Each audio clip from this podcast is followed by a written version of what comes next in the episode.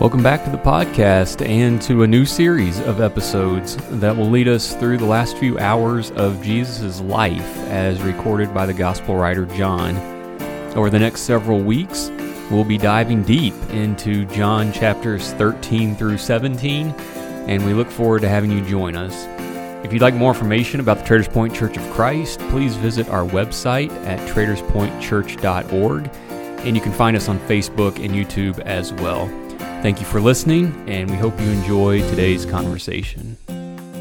Welcome back. We are excited to be continuing our study of uh, John chapter 13 through 17, which is really the final conversation that Jesus is having with his apostles, really right before he's arrested and ultimately crucified. And we've spent over the last several weeks uh, some time working our way through that conversation. And we've gotten to the very end of it, really, in John chapter 17, where Jesus kind of concludes with what, in essence, is a prayer. Uh, straight to his father. And we talked about the beginning of that prayer uh, as we're going to break it up into three different uh, episodes last week, verses 1 through 5. And so today we're going to spend some time in verses 6 through 19 where he'll move his focus to his uh, apostles, his current disciples, as he talks to God specifically about them. So before we get into that, John, why don't you kind of uh, context, you know, pull us together a little bit from where we've been and uh, and where we are. Yeah, we talked last week how when you get to John chapter 17, the uh, the the audience shifts a little bit. It's it's no longer Jesus necessarily talking to his disciples so directly, but now Jesus is turning his attention to his Father, and they're going to have a conversation, or Jesus is going to talk to his Father. And he talked there in the first part of chapter 17 about how the work that he had been sent to earth to do has been accomplished, and it's finished now. And, and there's a moment of celebration in that as God has been glorified, Christ has been glorified through the work that he's done on earth and, and so they can they can celebrate that together. A plan that was in the works since before the world was formed has now been completed through Christ, and so uh, there is a, a joyful tone to that. And now, as we get deeper into this prayer, Jesus is going to uh, begin to talk to his Father about those that he's going to leave behind, about those that have been entrusted to him. And he's going to pray specifically for uh, his disciples, and he's going to pray for those to come. And so we're, we're going to talk this week and next week about how Jesus frames that part of this prayer as he speaks to God about those who are following him or will follow him. And, and it really is going to give us a lot of insight into uh, just how valuable Christ sees those who are followers of his. And and the seriousness with which he took each person that the Lord entrusted him with. And so it's really it's really impactful to uh, to read through this and to to hear the emotion in Jesus as as he talks to his Father about these people. Yeah, there's no doubt about that. So let's go ahead and read it, and then uh, we'll spend a little bit of time in talking about some of the specific things that Jesus had to say. So we're in John chapter 17. If you're able to follow along with us, or or just listen, but we're in John chapter 17. We're going to read beginning in verse six and we're going to go down through verse 19. Again, this is Jesus, and now in the midst of uh, a prayer that he is offering to his Father, he says this I have manifested your name to the men you have given me, and out of the world they were yours. You gave them to me, and they have kept your word. Now they have known that all things which you have given me are from you.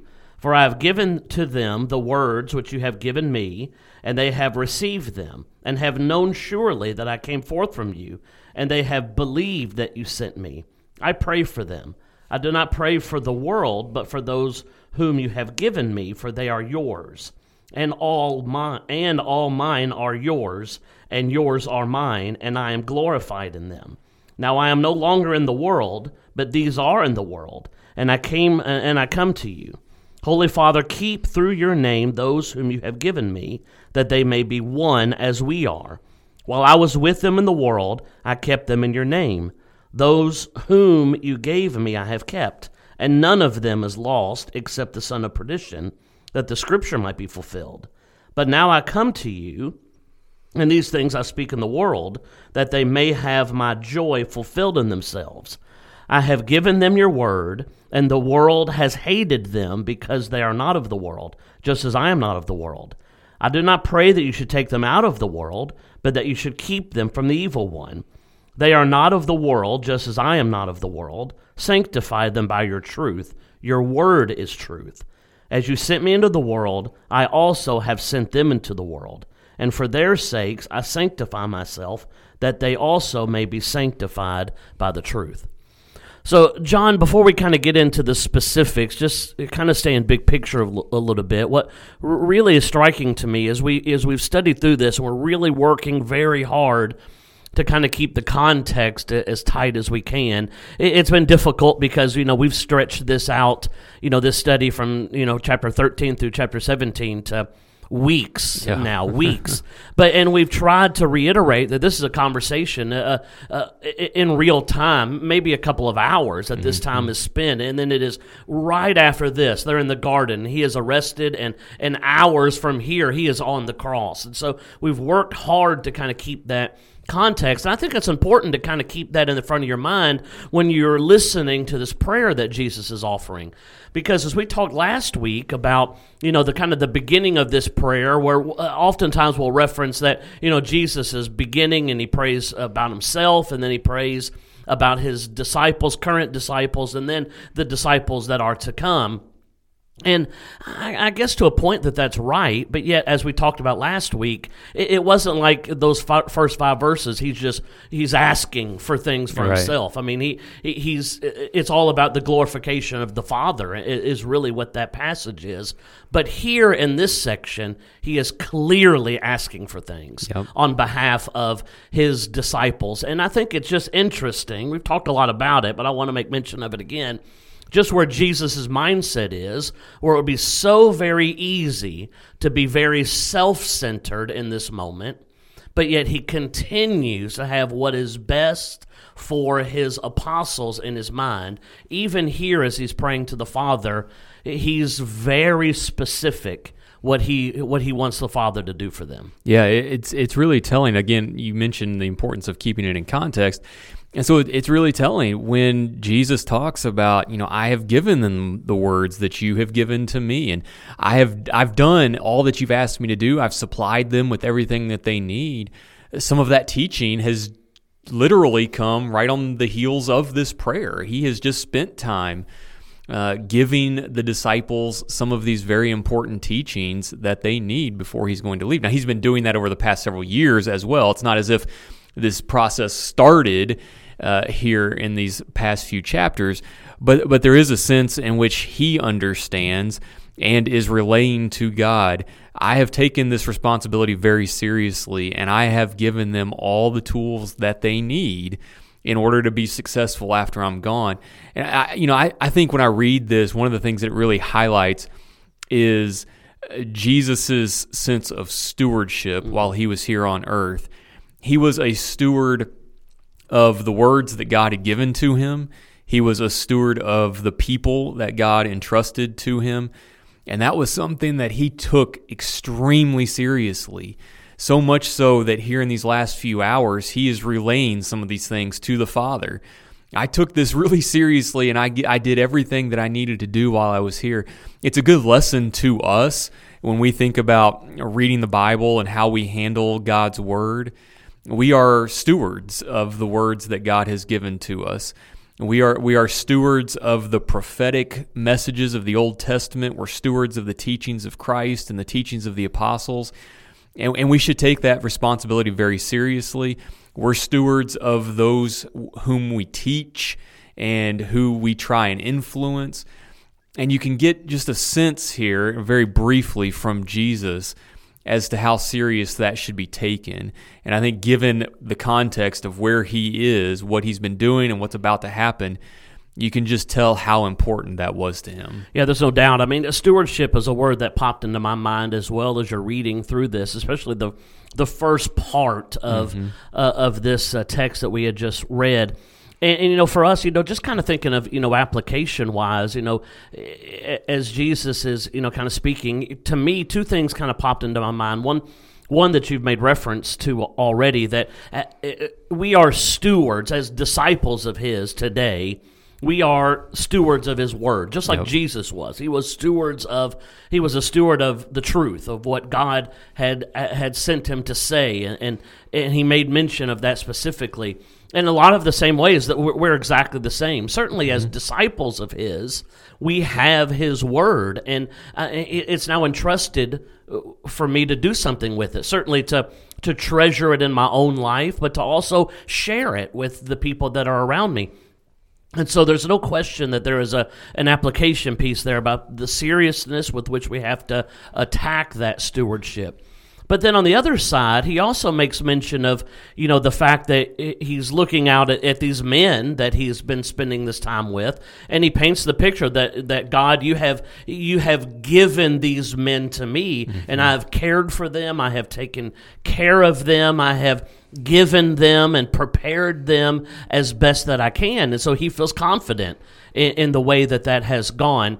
And, and I was trying to think just by way of application. And the one thing that popped into my mind, certainly as a father, is that's in a lot of ways what parenting really is all mm-hmm. about. It's true. Because it, it is all of the children, all three of the kids that I have were given to me by God. They are gifts from Him. And I am a steward now of those. And there are things that He has entrusted. He has entrusted those children to me. And uh, I have a purpose as a parent to fulfill. And, and I hope as I'm nearing the end of that process, as my kids are getting a little bit older, that I have this level of confidence that I mm-hmm. would be able to pray like this, that I would be able to say to you know the Father that the, these children that you have entrusted me with, that you have given to me, I have protected, I mm-hmm. have cared for, I have loved, I have shared you with. Speaking about God, that I would have the confidence because the what what this does for me from Jesus is this is exuding the confidence that he has. Yep. that I have done it, it goes with the idea of it you know it's finished right? Every what the purpose for everything is it's done. And now he is ready to move on. And, and it's that level of confidence that I want to have with both of those things hmm. both the word and the people that I've been entrusted with. And and to continue along your your parenting analogy, Jesus also speaks to the unity that they now can have with Christ and the Father. Jesus and his Father are one, they are unified. And now the followers of Jesus can also enter into that unity as a result of this. And so when you think about, you know, we think about our children and our, our families, we want our, our families to be unified. We want a closeness among our family. And, and Jesus is expressing something very similar here with his disciples. Listen, I, you have given me these, and outside of, of Judas, they, none have been lost. They are now brought into this relationship with us. We are one together as you and I, Father, are one. And there's there's a beauty in that. And I think you're right. There, it's something that as parents we should aspire towards with our, our children as Christ with Christ he is he's praying this prayer now near the end of his physical life and he's able to look at these men who he has called out of the world and has prepared them for what's going to come. And he can see now the fruits of his work and the fruits of his teaching and, he's looking forward to what's going to come next for these men and the impact and the influence that the gospel is going to have on so many. And it's it's it's this weird combination that we talked about last week of joy in the midst of a sorrowful time. Jesus has been talking about having to leave. He understands what's going to happen and the, the pain he's going to experience over the next several hours. And there's there's sorrow in that. Um, and yet there's also joy as Jesus looks at what's been accomplished during his time here on earth. And, and this this gives us another glimpse into that, perhaps from a little bit different perspective than what we were talking about last week. Yeah, I mean that remains kind of a striking thing, and that was the one other thing I wanted to talk about before we got into some of the specifics at the very end of our text of what Jesus is asking about. Is that you have there in verse thirteen that you know he says, "I come to you that these things I speak in the world that they may have joy fulfilled in themselves," and we've talked a lot about that in this incredibly emotional conversation that we've seen between Jesus and his apostles, he is really kind of closed with joy, as we see mm-hmm. here at the very end of chapter 16, right before this prayer. He, he makes the point that he, he wants peace to be there. So he's talking about joy, he's talking about comfort, he's talking about peace in a very high emotional, sorrowful, even moment.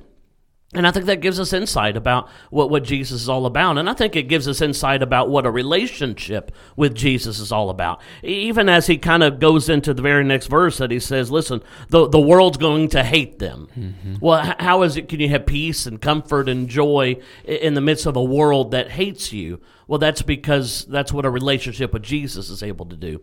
And, and for us, it's, it works the exact same, right? In, the, in a wicked world, we can still maintain joy and maintain peace and maintain comfort because of the protection of this relationship. And, that really moves in to where Jesus uh, he starts to ask pretty specifically some supplications on behalf of his apostles. Yeah, he, he's talking about the reality that he's not asking for them to be taken out of the world he, he recognizes the important role that they're going to play in the world. That's not that's not going to happen. They're going to remain in the world, but what he's asking is, as, as you mentioned, the protection of the Father from the evil one and from all of those who are going to despise them for what they're teaching and want to hinder them from doing those things. He's asking the Father to protect them and to provide them with that security around them. And he's recognizing the fact that they are going to be different. They are going to be set apart.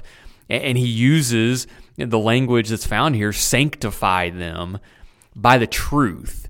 The, the truth of the, the gospel message that Jesus has brought to the world, it is going to set these men apart from the rest of the world. They're going to be forever different, and it's going to be noticeable, and it's going to lead to the world hating them because of it. And we the same is true for us today when we make application to this that as as believers in Christ and as children of his we are sanctified by the truth. His his message has set us apart and it has made us different. And any time you're different in any way there's going to be repercussions for that. And so we still face that today certainly differently than what the apostles faced in the first century thankfully we don't we don't fear for our lives every time you and I sit down here to to talk about John 17 but there, we would be fooling ourselves and we would be blind to the reality uh, that there are repercussions for standing behind the truth and standing up for what Christ teaches. And so we have to deal with some of the same things in different ways that the first century believers did and all other believers since then have had to deal with and Jesus acknowledges that, but realizes that it is it is worthwhile and that there is protection that's provided by the Father as a result of that. Yeah, I mean it's a you know it's certainly a, a, request that Jesus is making here of the Father that you know as the rest of the New Testament kind of unfolds, we we begin to see direct promises made by God of this very same thing. You know, the promise that, listen, Satan cannot separate us from God. Mm-hmm. He does not have the power to break that bond. He just simply does not. In every temptation, God has promised us a way out of that. He has promised us that we're not going to be boxed in in any capacity when it comes to temptation. He has he's he's promised us all of those protections and all of those comforts that Jesus is talking about right here. And even when we see the book of Acts, I mean, we see the book of Acts, we see God directly uh, protecting the apostles mm-hmm. at times. When he keeps them safe, he breaks them out of prison on multiple occasions. Uh, you know, even Paul, after stoned, uh, God seems to pick him up and, and you know put him in a position where he can you know kind of carry on. You know, yep. we see the very physical manifestations of that. But even for us today, those same promises are in place because that's what that's what God is is willing to do. And, and so you just for me when reading this, you, you, Jesus knows they're going to have a hard time, mm-hmm. and He knows the Father has the power to protect them. And it is it's I mean, it's love. I mean, there's no getting around it. It is the love that he has for these men and how important they are to him that at the very end of his life, they are on his mind. I mean, we've talked about it through the entirety of this entire podcast, right? That at the very end of his life, it is these men that are dominating Jesus' thoughts. And as he prays here at the very end, it continues to be these men who are dominating his thoughts. And that uh, the reality that they are going to be set apart mm-hmm. because of the truth and, and the reality of the security that is found in God that allows Jesus to send them out into the world. I mean, that's what he's saying here. I'm not right. I'm not asking you to be taken out of the world. In fact, I'm going to send you into the world.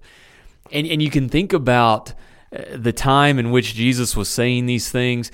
Certainly his fame and his message had spread throughout the region over the past several years.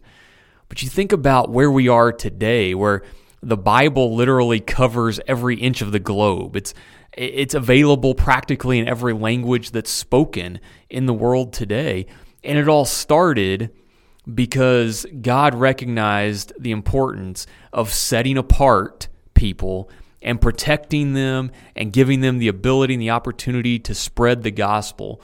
And it, and it starts in, in ways like this that we're reading about in John 17, and you go through the book of Acts, and then you start to see as as Paul and others make journeys to different parts of the world and the gospel continues to spread.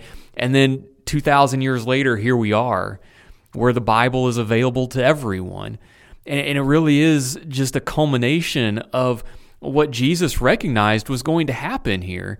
And that happened with a lot of hardship, even bloodshed along the way. But the protection that God offered isn't a physical protection, it's a spiritual protection. And everybody who is sanctified by the truth has the comfort of the protection of God, knowing that whatever happens in this life, I can't be taken from His fold and His safety and His security. And so these men would have been extremely comforted to know that and to, to hear. You know, we talked about the the fact that it seems as if there are still others around him at this time, and so they're hearing this prayer that Jesus is praying here in John chapter 17. And so I imagine that there's some comfort that's being found in these words. Yeah, there's no doubt. And what Jesus is going to be able to do is he's going to be able to morph from this very present, very current focus of these men who are around him and him talking about them to the very end of this prayer to be able to scope out in a lot of mm-hmm. ways and to be able to reach out into the future even to where we sit today in 2022 he, he's able to reach out that far and, and it really makes for a, a, a spectacular close to not just this prayer, but this time with Jesus and his apostles from John 13 through 17. So I'm looking forward to covering that next week. We hope that you are able to be, be back with us. We'll conclude John chapter 17. We'll pick up there in verse 20 to the very end of this uh, prayer of Jesus, where he will really reach out and be focused in on all of his followers that are to come. So we look forward to studying along with you once again next week.